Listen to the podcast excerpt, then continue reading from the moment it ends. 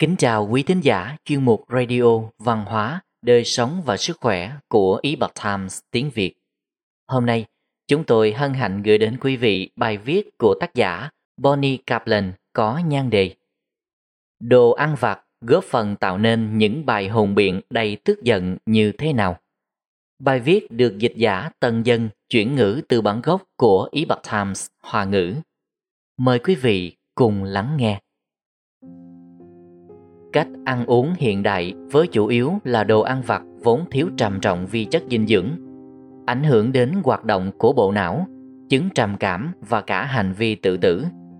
Nhiều nghiên cứu đã phát hiện rằng ăn nhiều vi chất dinh dưỡng hơn giúp cải thiện điều hòa tâm trạng, cáu kỉnh và nổi cơn thịnh nộ, bao gồm cả trong các thử nghiệm ngẫu nhiên đối với chứng giả dược ở trẻ em gặp chứng rối loạn tăng động, giảm chú ý và rối loạn điều hòa tâm trạng những nhận xét mang tính cảm tính, phi lý trí, thậm chí là bùng nổ trong các cuộc thảo luận trước đám đông đã ngày càng leo thang trong những năm gần đây. Điều này đôi khi được quy cho phương tiện truyền thông xã hội. Nhưng có yếu tố nào khác có thể thay đổi phong cách giao tiếp không? Với tư cách là những nhà nghiên cứu trong lĩnh vực dinh dưỡng và sức khỏe tinh thần, đồng thời là tác giả của The Better Brain, một bộ não lớn, chúng tôi nhận ra rằng nhiều người trong xã hội chúng ta bị cân đối của bộ não làm suy giảm chức năng nhận thức và điều hòa cảm xúc của mình. Thực phẩm siêu chế biến chứa rất ít vi chất dinh dưỡng. Rõ ràng là chúng ta không thiếu các chất dinh dưỡng đa lượng. Người Bắc Mỹ có xu hướng nhận đủ protein, chất béo, mặc dù thường không phải là chất béo tốt nhất và carbohydrate nhưng chúng ta đang bị lừa về vi chất dinh dưỡng, chính là khoáng chất và vitamin, đặc biệt là những người ăn nhiều thực phẩm siêu chế biến. Các sản phẩm siêu chế biến bao gồm nước ngọt, đồ ăn nhẹ đóng gói, ngũ cốc ăn sáng có đường và gà viên. Chúng thường chỉ chứa lượng rất ít của một vài vi chất dinh dưỡng, trừ khi được bổ sung thêm vitamin và khoáng chất chọn lọc. Ba phân tích được công bố từ khảo sát sức khỏe cộng đồng Canada năm 2004 và khảo sát kiểm tra dinh dưỡng và sức khỏe quốc gia Hoa Kỳ năm 2018 đã tiết lộ những số liệu thống kê nghiêm túc này. Ở Canada, vào năm 2004, 48% lượng calo tiêu thụ ở mọi lứa tuổi là từ các sản phẩm siêu chế biến. Tình hình còn xấu hơn ở Hoa Kỳ các sản phẩm siêu chế biến chiếm 67% trong thực phẩm mà trẻ em từ 2 đến 19 tuổi tiêu thụ và 57% trong thực phẩm người lớn tiêu thụ trong năm 2018. Hầu hết chúng ta đều nhận thức được rằng những gì chúng ta ăn vào có ảnh hưởng rất sâu sắc đối với sức khỏe thể chất. Chất lượng bữa ăn có liên quan đến các căn bệnh kinh niên như béo phì, tiểu đường và tim mạch. Tuy nhiên, không có nhiều người nhận thức được rằng dinh dưỡng ảnh hưởng đến sức khỏe bộ não như thế nào. Thiếu vi chất dinh dưỡng liên quan đến các triệu chứng sức khỏe tâm thần.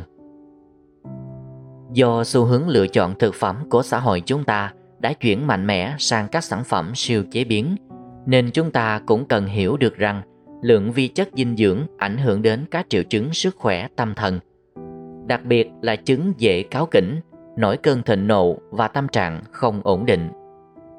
Cơ sở bằng chứng khoa học cho tuyên bố này hiện nay có sẵn rất nhiều, mặc dù nó rất hiếm khi được đề cập trên các phương tiện truyền thông và rất ít người quen thuộc với nó. Ăn uống lành mạnh, ít trầm cảm hơn.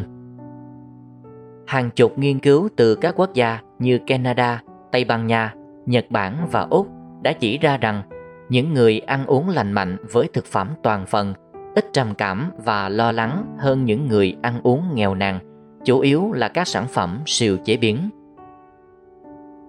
Tỷ lệ tự tử và thực phẩm chưa qua chế biến Trong một nghiên cứu theo dõi khoảng 89.000 người ở Nhật Bản trong 10 đến 15 năm, tỷ lệ tự tử ở những người ăn thực phẩm nguyên bản chưa qua chế biến bằng một nửa so với những người ăn uống kém lành mạnh. Phát hiện này có thể cung cấp một hướng mới quan trọng chưa được đề cập trong các chương trình phòng chống tự tử hiện nay bữa ăn của trẻ em ảnh hưởng đến tiên lượng chứng rối loạn tâm thần trong tương lai. Tại Canada, một nghiên cứu khác tiết lộ rằng cách trẻ em ăn uống và tuân theo các hướng dẫn sức khỏe khác về tập thể dục và thời gian sử dụng thiết bị có thể là yếu tố dự đoán rằng các em có được chuyển đến chẩn đoán rối loạn tâm thần trong 2 năm tiếp theo hay không. Nghiên cứu khảo sát những đứa trẻ ở trong độ tuổi từ 10 đến 11. Những phát hiện này cung cấp một lý do chính đáng, giải thích tại sao giáo dục dinh dưỡng nên là một trong những hướng điều trị tuyến đầu cho lứa tuổi trẻ em vốn đang đối mặt với chứng rối loạn tâm thần. Nhiều nghiên cứu độc lập đã phát hiện ra rằng, hướng dẫn cho những người bị trầm cảm, ăn uống nghèo nàn, đổi sang ăn kiểu địa trung hải đã mang lại những cải thiện đáng kể. Ăn uống kiểu địa trung hải Bữa ăn địa trung hải thường có nhiều ngũ cốc, trái cây, rau, quả hạch, các loại đậu, hải sản và chất béo không bảo hòa như dầu ô liu. Trong một nghiên cứu như vậy, khoảng 1 phần 3 số người chuyển sang cách ăn thực phẩm toàn phần đi kèm với tuân thủ điều trị. Họ đã nhận thấy chứng trầm cảm thuyên giảm sau 12 tuần. Tỷ lệ thuyên giảm ở nhóm đối chứng nhưng không thay đổi cách ăn uống là ít hơn 1 phần 10. Nhóm ăn lành mạnh cũng báo cáo rằng họ đã tiết kiệm được khoảng 20% chi phí trong ngân sách thực phẩm hàng tuần của họ. Điểm mấu chốt này giúp chúng ta xóa tan lầm tưởng rằng ăn các sản phẩm siêu chế biến là một cách để tiết kiệm tiền. Bổ sung vi chất dinh dưỡng có thể cải thiện các vấn đề về sức khỏe tâm thần. Một số nghiên cứu đánh giá việc sử dụng các chất bổ sung vi chất dinh dưỡng để điều trị các vấn đề sức khỏe tâm thần đã cung cấp bằng chứng quan trọng rằng chứng cáo kỉnh, nổi cơn thịnh nộ và tâm trạng không ổn định có thể được giải quyết bằng cách cải thiện lượng vi chất dinh dưỡng nạp vào. Tuy nhiên, các phương tiện truyền thông chỉ tập trung vào một chất dinh dưỡng duy nhất tại một thời điểm. Đó là cách phổ biến để nghĩ về quan hệ nhân quả. Đối với vấn đề ít, bạn cần dùng thuốc y. Nhưng đó không phải là cách bộ não của chúng ta hoạt động. Bộ não của chúng ta cần ít nhất 30 vi chất dinh dưỡng để sản xuất chất dẫn truyền thần kinh như serotonin và dopamine, cũng như phá vỡ và loại bỏ các sản phẩm phụ trong quá trình trao đổi chất.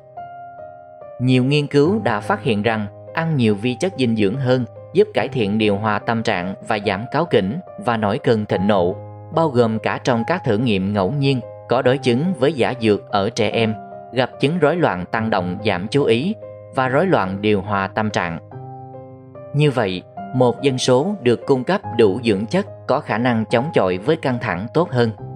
Sự đối khác tiềm ẩn của bộ não là một trong những yếu tố có thể cắt bỏ cơn bộc phát cảm xúc, gây hấn và thậm chí có thể là sự thiếu lễ độ trong các cuộc diễn thuyết trước đám đông. Quý thính giả thân mến, chuyên mục Radio Văn hóa, Đời sống và Sức khỏe của Epoch Times tiếng Việt đến đây là hết. Để đọc các bài viết khác của chúng tôi, quý vị có thể truy cập vào trang web epochtimesviet.com. Cảm ơn quý vị đã lắng nghe, quan tâm và ghi danh theo dõi kênh. Mến chào tạm biệt và hẹn gặp lại quý vị trong chương trình lần sau. Kính chúc mọi điều bình an và tốt lành tới quý vị cùng người thân.